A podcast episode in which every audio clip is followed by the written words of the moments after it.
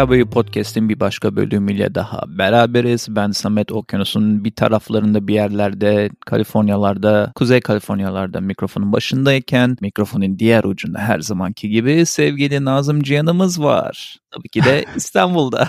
Merhaba, ne haber? Hayret, hayret. Merhaba Samet'ciğim. İyidir. Seni sormalı. Senden ne haber arkadaki muhteşem kiliminle birlikte? Benden de iyi. Şimdi bölüme tam girmeden önce böyle bir bazen attığımız resimlerden birini attım Instagram'a. İşte kayıta hazırlanıyoruz veya kayıt günü şeklinde. Dinleyicilerimizden, takipçilerimizden bir tanesi sevgili Bilge Su çok hoşuma giden ve beni güldüren bir mesaj attı resmi görünce. Benim masada SpongeBob'tan Patrick'ler takılıyordu. Kendisinin yazdığı da evet. iki Patrick halay çekiyor gibi duruyor yazmış. Ben de gerçekten de öyle bir podcast olmaya doğru gidiyoruz. Bugün bunu kayıtta senin için dinlendireceğim dedim. Dolayısıyla halay çeken Patrick olsanız da dinlerim sizi dediği için beni böyle bir güldürdü. Ben de bunu buradan dinlendirmek istedim. Böyle senin Patrick koleksiyonunda ortaya çıkmış oldu. Sayısız Patrick'ler yolda diye düşünüyorum. Yani işte böyle kayıtlardan küçük enstantaneler paylaşmayı seviyorum. Oradan zaten Patrick'ler kendini ele verdi. Şu an iki tane el ele, el ele iki tane var. Patrick bakalım sayısı artabilir dediğin gibi hiç belli olmaz. Ee, onun dışında da bir yaramazlık hazırlık yok. Bir başka bölüme daha hazırlandık. Sende ne var ne yok? Şey oluyor ya böyle arada soruyoruz birbirimize. Ya bu bölüm nereden geldi aklına? Sevgili Sametçim durup dururken özellikle izlediğim belgeselden mi evrildi yoksa zaten aklında var mıydı? Tamamen izlediğim bir belgeselden esinlendim. Hatta önerilerde de onu konuşacağız. Ama belgeselden ziyade de belgesel izlerken kendi deneyimlerim de aklıma geldi. Çünkü bu podcast'te bu bölümde daha doğrusu dinleyenlerin bence belli bir kısmı da konuşacağımız şeye yani kişilik testlerine maruz kalmış ve onları bir şekilde denemek zorunda kalmış olabilir iş başvurularında bulunurken. Çünkü Türkiye'de de çok yaygın olarak kullanılan bir şey. Bu kişilik Hı-hı. testleriyle ilgili benim izlediğim bir belgeselde Persona The Dark Truth Behind Personality Test yani böyle mistik bir isim vermiş The Dark Truth deyince karanlık gerçekler falan. Oradan ilgimi çekti. Akabinde komple belgesel izledikten sonra da biraz daha beni düşünmeye ettiği için sana bu konuyu önerdim. Çünkü bazen gözümüze sokulan ve çok ortalıkta olan şeylerin arka fonda neler yaptığını veya nelere mal olduğunu çok düşünmüyoruz. Bu kişilik testlerinde de böyle bir olay söz konusu en azından Amerika nezdinde. O yüzden konuşalım istedim. Hı hı. Ya insanlar herhalde temelde kategorize etmeyi ve kategorize olmayı çok seviyorlar ki bu tarz testler popüler ve popülerliğini de koruyor. Hani bu popülerlik bugünün popülerliği de değil. Geçmişten günümüze 1900'lerin başından belki evet. evrilerek geldiğini de düşünürsek uzun bir süre oldu. Hani tabii ki son formu bu. Hani ilk formuyla son formu arasında tabii ki bir fark var. Hani ilk oluşum evresi bambaşka Hı-hı. olup daha sonrasında evrilmesi vesaire ama hani her sene yani özellikle Myers-Briggs'i böyle konuşmaya başlarsak girizgah yaparak her sene 2 milyona yakın, 1,5 milyona yakın insan para vererek bunu uyguluyor ve kendini bir şekilde kategorize ediyor ediyor. Hem öyle hem bazen de şirketler bu üçüncü parti dedikleri şirketlere para vererek bunları insanlara uygulamasını istiyor. Asıl problem Hı-hı. aslında orada başlıyor. Yani işe alınma nezdinde bu testleri konuşursak ki senin dediğin doğru bu arada artık dating app'lerde bile bu söylediğin kişilik testleri ve onların sonuçlarını göre hangi dört harfli, üç harfliler gibi oldu bu da ama hangi dört harfli tanıma uyuyorsun? İşte ben NFT bilmem neyim sen NG Jarchut'sun falan hiç de ezberlemedim açıkçası anlamlarını.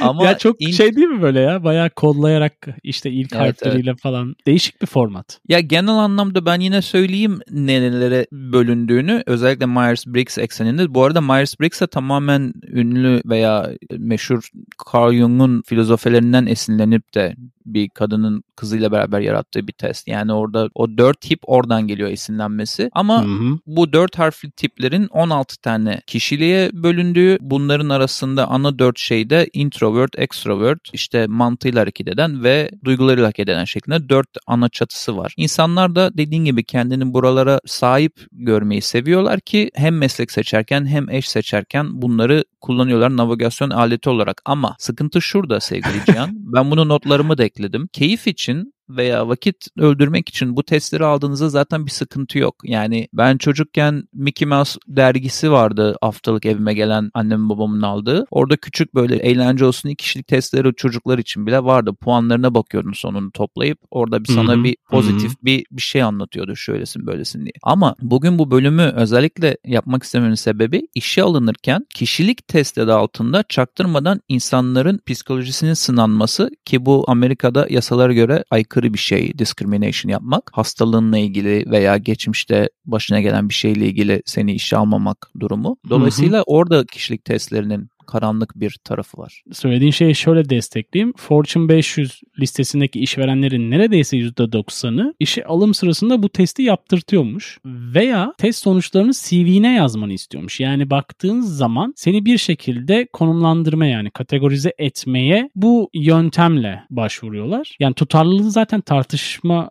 konusu olan ve aynı zamanda da hani ticari tarafını da düşünürsek ve ilaveten hani bu testin altyapısını yapan anne ve kızın herhangi bir psikolog ve vesaire gibi bir durumun olmaması sadece yazar evet. olmaları. Evet. Yani dönüyoruz dolaşıyoruz yine Amerikan vari bir filmin içerisinde kendimizi buluyoruz gibi Sametciğim. Buluyoruz ve çok tehlikeli bir film aslında. Çünkü bir menajer kendi yapacağı bir testle belki 50 kişinin hayatını yani menajerden kastım müdür Türkçe mealiyle.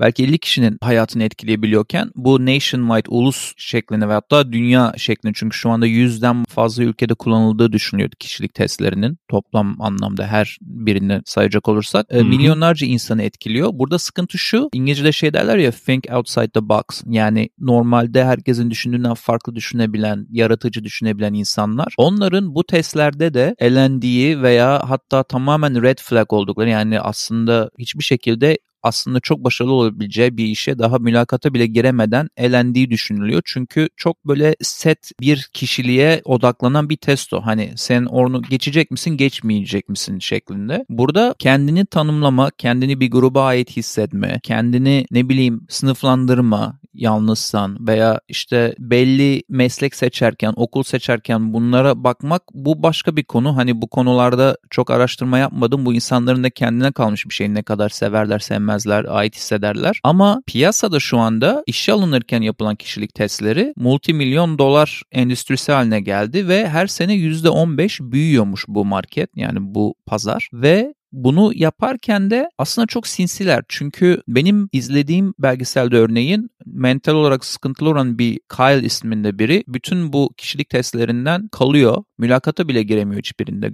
Biriyle tanışamıyor bile hatta.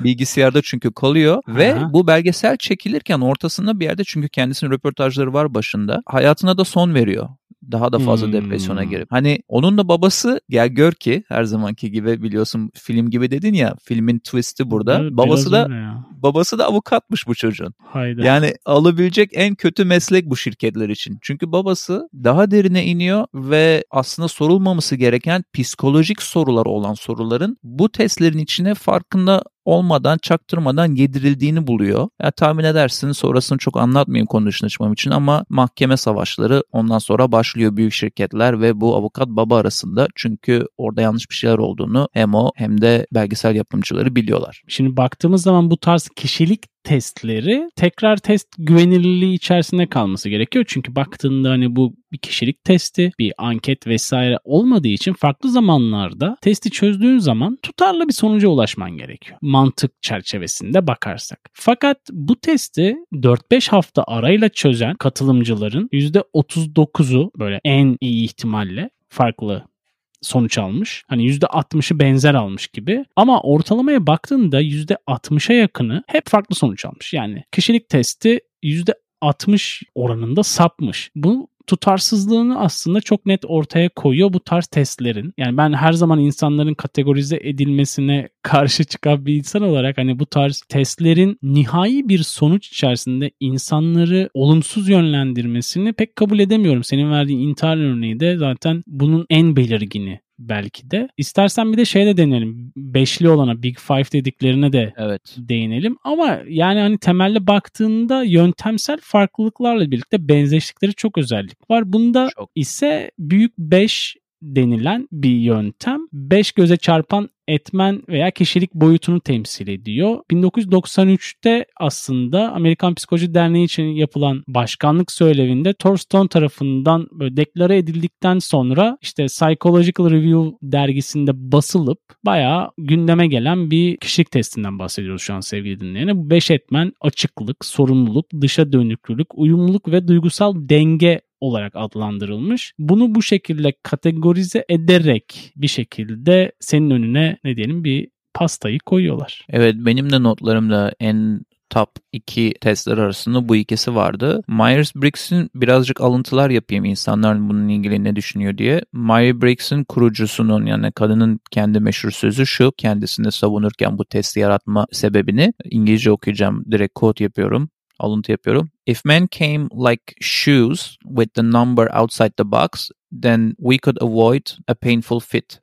Yani diyor ki ayakkabıyı alırken kutusunda numarası dışında yazıyorsa daha almadan ayağınızı acıtacak ayakkabı almaktan sakınabilirsiniz. Çok yanlış bir çok yanlış bir yaklaşım çünkü evet. e, şöyle bir sıkıntı var. Bun, burada biraz kişisel de bir örnek vereceğim aslında nasıl düşündüğümle ilgili bu konuyla ilgili. Sadece bir testten kalmanız aslında o işi uymayacağınız anlamına gelmiyor.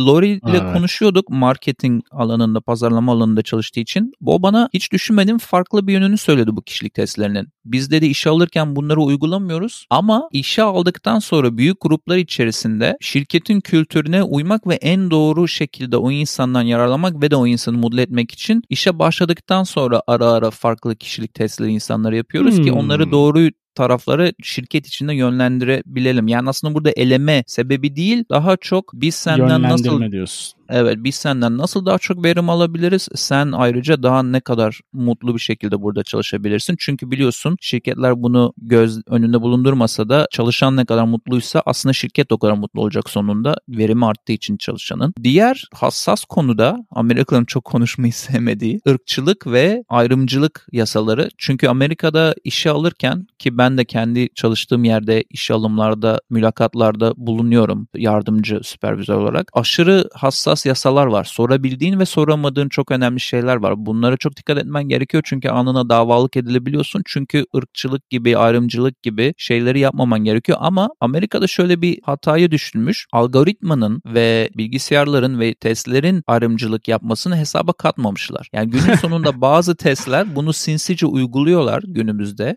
Yani bir ayrımcılık yapıyorlar evet. Ya Ama bir de yapay yasal... zeka gelişti ya. Ve yasal olarak bundan kaçma şansına erişiyorlar günümüzde. Çünkü ortada bir şey hani insanları alıp hapise atabiliyorsunuz şu anda bir şey söylediği için ama bu kişilik testleri için bunu henüz hazırlamamışlar. Öyle bir sıkıntı var. Tam da senin dediğin yere gelecektim AI konusuna. Çünkü yapay zeka ile ilgili daha da korkutucu şey o kadar stereotip böyle kafasındaki odaklandığı kişiye bakıyor ki mesela diyelim diğer gözden kaçırılan da otistik insanlar. Çünkü onların da aslında belli mesleklerin içinde inanılmaz verimli olabilme şansı varken bu testleri aldığınız zaman ve bu testlere girdiğiniz zaman onları da elemiş oluyorlar daha mülakata girmeden. Yani neresinden tutsan aslında eşitlik olsun, fırsat olsun bu tarz şeylerin kapısını açan değil daha çok kapatan bir şey diye düşünüyorum. Bir de izlerken kendim geçmişe gittim. İlk böyle çalışma iznim olduğunda ve daha ne yapacağımı bilmedim de burada. Hani böyle önüme gelen her şey bütün sayfalar apply apply apply diye tıklıyordum. Hatta böyle bir 8-9 ay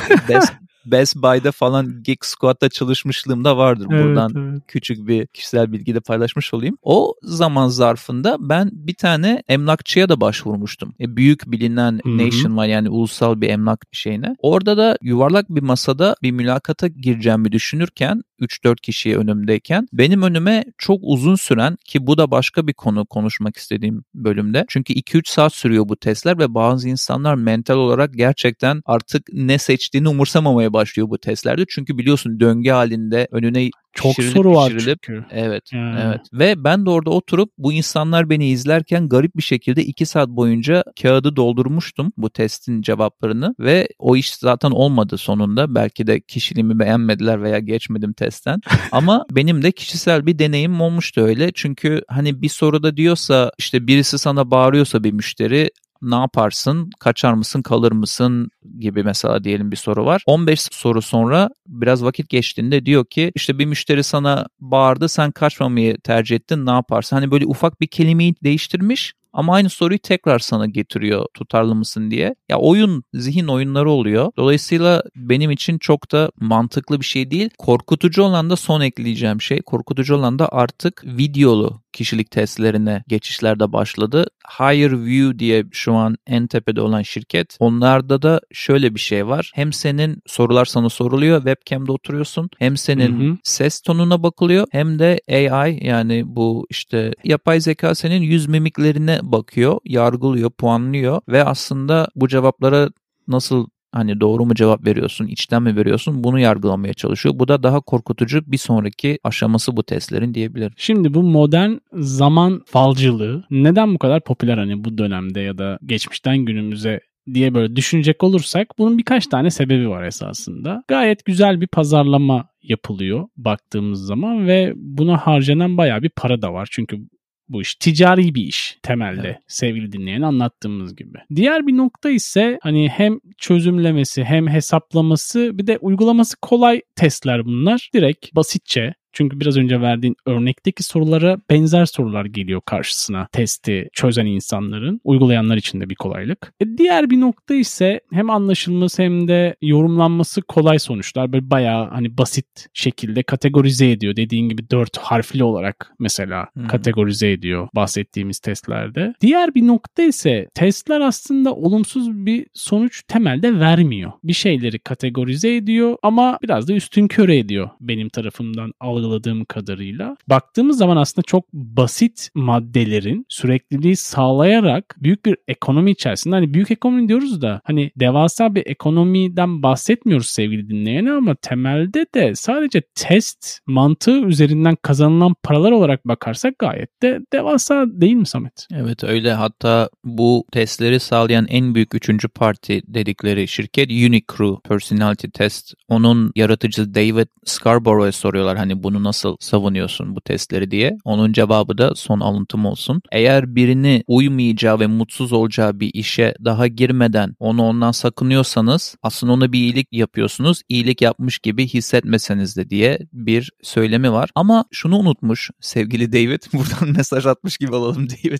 Çok İnsan psikolojisi, beyni, duyguları o kadar değişken, o kadar komplike ve o kadar artık hala keşfedilmemiş bir şey ki birinin oturup da ben sana iyilik yapıyorum, seni bu işe daha girmeden eledim, sonrasında üzülme diye demesi adeta tanrıcılık oynamak gibi bir şey.